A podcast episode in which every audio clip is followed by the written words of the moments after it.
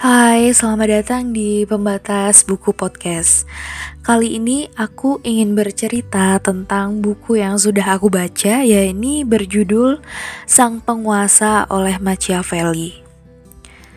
Kenapa bukan sang pemimpin tapi sang penguasa? Nah, ini adalah pertanyaan yang ingin aku cari jawabannya dengan membaca buku ini. Buku Sang Penguasa diterjemahkan dari The Prince oleh W.K. Mariot dan diterjemahkan ke dalam bahasa Indonesia oleh Dede Sri Handayani dengan penerbit Bahasa Basi cetakan pertama di Juni tahun 2020. Buku ini tebalnya sekitar 150 halaman dengan ukuran 14 kali 20 cm.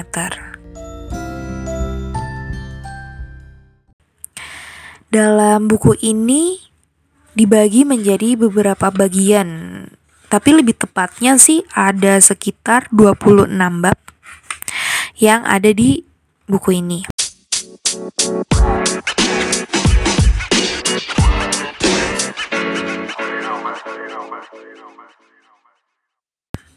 Kenapa bukan sang pemimpin tapi sang penguasa? Nah, ini adalah pertanyaan yang ingin aku cari jawabannya melalui baca buku ini. Nah, setelah aku baca, dalam buku ini tuh diceritakan bagaimana seorang mendapatkan kekuasaan, yakni dari keturunan gabungan, kudeta, peperangan, ataupun politik. Nah, pada bab awal buku ini menceritakan bagaimana jalannya seorang yang ingin mengambil kekuasaan, memperoleh kekuasaan keturunan seperti raja kepada putra mahkotanya, kemudian gabungan seperti menikahkan antar putra mahkota dan putri mahkota kerajaan yang berbeda, kemudian melalui perang, melalui kudeta, dan tentu saja dengan taktik politik. Lalu dari bab 9 sampai bab 14 dalam buku ini lebih menekankan tentang bagaimana suatu negara itu lebih baik mempunyai kekuatan militernya sendiri dibandingkan dengan kekuatan militer bayaran ataupun bantuan. Jadi sebuah negara itu harus berdikari dengan kekuatan militernya sendiri. Jangan sampai kita kuat tapi dengan kekuatan militer bayaran ataupun bantuan. Misalnya, Italia kuat dengan kekuatan militer bayaran ataupun bantuan dari negara lain. Nah, hal ini tuh riskan dengan adanya perbudakan bahkan adanya kudeta negara karena kekuatan negara sendiri pun nggak ada gitu. Lalu dalam bab ini juga membicarakan tentang bagaimana sih penguasa sebaiknya, apakah penguasa itu harus ditakuti atau dicintai. Lalu Machiavelli menyatakan bahwa ya kalau bisa penguasa itu ya memiliki keduanya, ditakuti atau dicintai. Namun kalaupun tidak keduanya, lebih baik penguasa memilih untuk ditakuti dibandingkan dibenci gitu.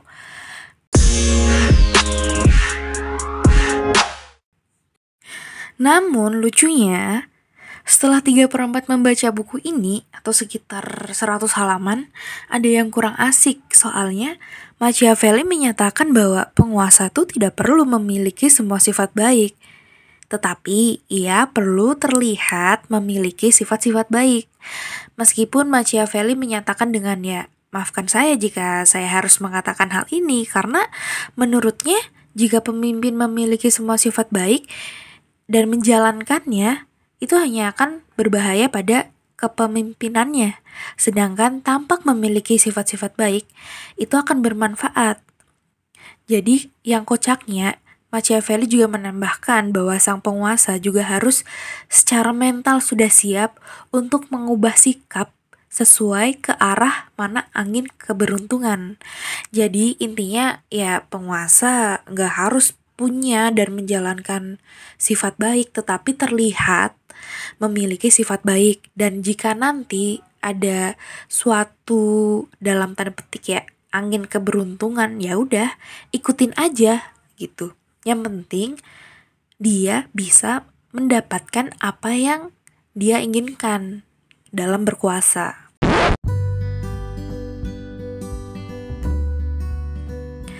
jadi kayak emang jadi penguasa tuh emang harus selektif.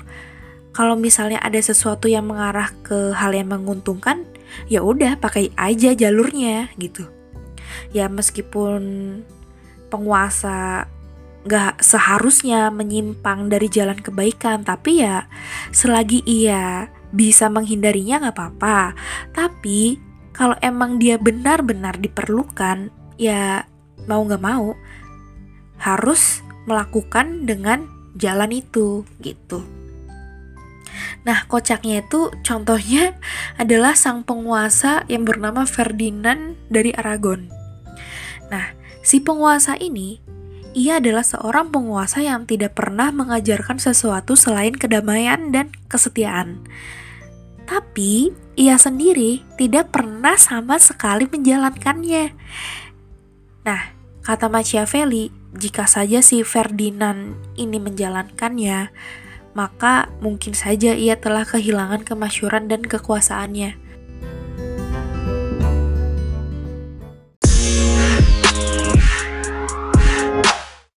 Jika kamu membaca buku ini, kamu akan tahu kalau bagi Machiavelli, keberhasilan seseorang dalam mencapai tujuan itu harus dan bagaimanapun caranya, meskipun itu harus bertentangan dengan moralitas. Segala sesuatu yang kondusif untuk mencapai, mempertahankan, dan meluaskan kekuasaan politik bisa dibenarkan sekalipun hal itu jelas merupakan kejahatan dilihat dari sudut pandang moralitas dan agama.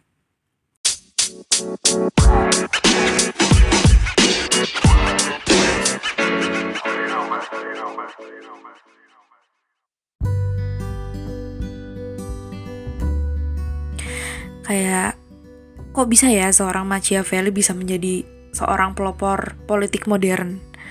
Dan ya bahkan bukunya kan menjadi referensi para pemimpin dunia dengan tangan dingin. Karena Machiavelli menyadari sendiri nih dan meyakini bahwa kekuasaan itu baik dan harus dicari serta dinikmati bersamaan dengan kemasyuran, reputasi, dan kehormatan mungkin waktu Machiavelli berpikir atau menulis ini tuh karena di situasi politik di Italia selama Machiavelli menjabat dalam situasi yang sulit. Kayak negaranya tercabik-cabik oleh pertentangan internal di berbagai negara kota karena dibagi lima negara yang terpisah ada Milan, Venice, Naples, kemudian negara-negara Paus dan Florence.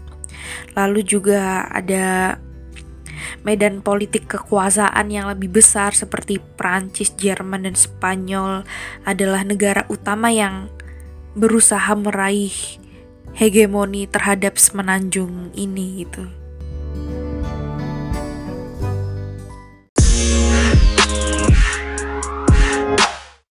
Jadi sebenarnya si Machiavelli itu pada tahun 1498 ia ditunjuk sebagai sekretaris utama Republik Florentine yang dijalaninya selama 14 tahun.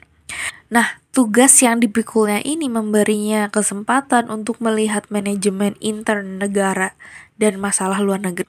Di samping tugas domestiknya, jadi ia sering kali dikirim ke luar negeri di mana ia bisa berjumpa dengan tokoh-tokoh politik seperti Louis XII dari Prancis, Maharaja Maximilian dari Jerman gitu.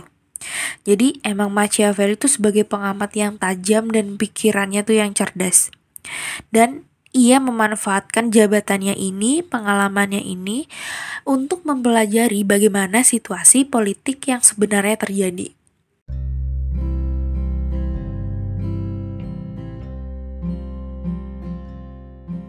Jadi kembali lagi ke pertanyaan awal aku sendiri ya ini kenapa sih bukan sang pemimpin tapi sang penguasa ya? Seperti yang teman-teman dengarkan dalam cerita buku Machiavelli ini sepertinya udah tahu ya kenapa kenapa sang penguasa gitu karena Machiavelli kan menginginkan kekuasaan. Eh bukan. Maksudnya Machiavelli menyatakan bahwa penguasa itu harus memiliki kekuatan untuk menguasai dengan segala macam cara. Ya sesuai dengan KBBI kalau penguasa itu ya yang memiliki mengatur menyuruh bahkan memimpin juga. Sedangkan kalau pemimpin itu yang hanya memimpin bukan yang mengatur atau bahkan yang memiliki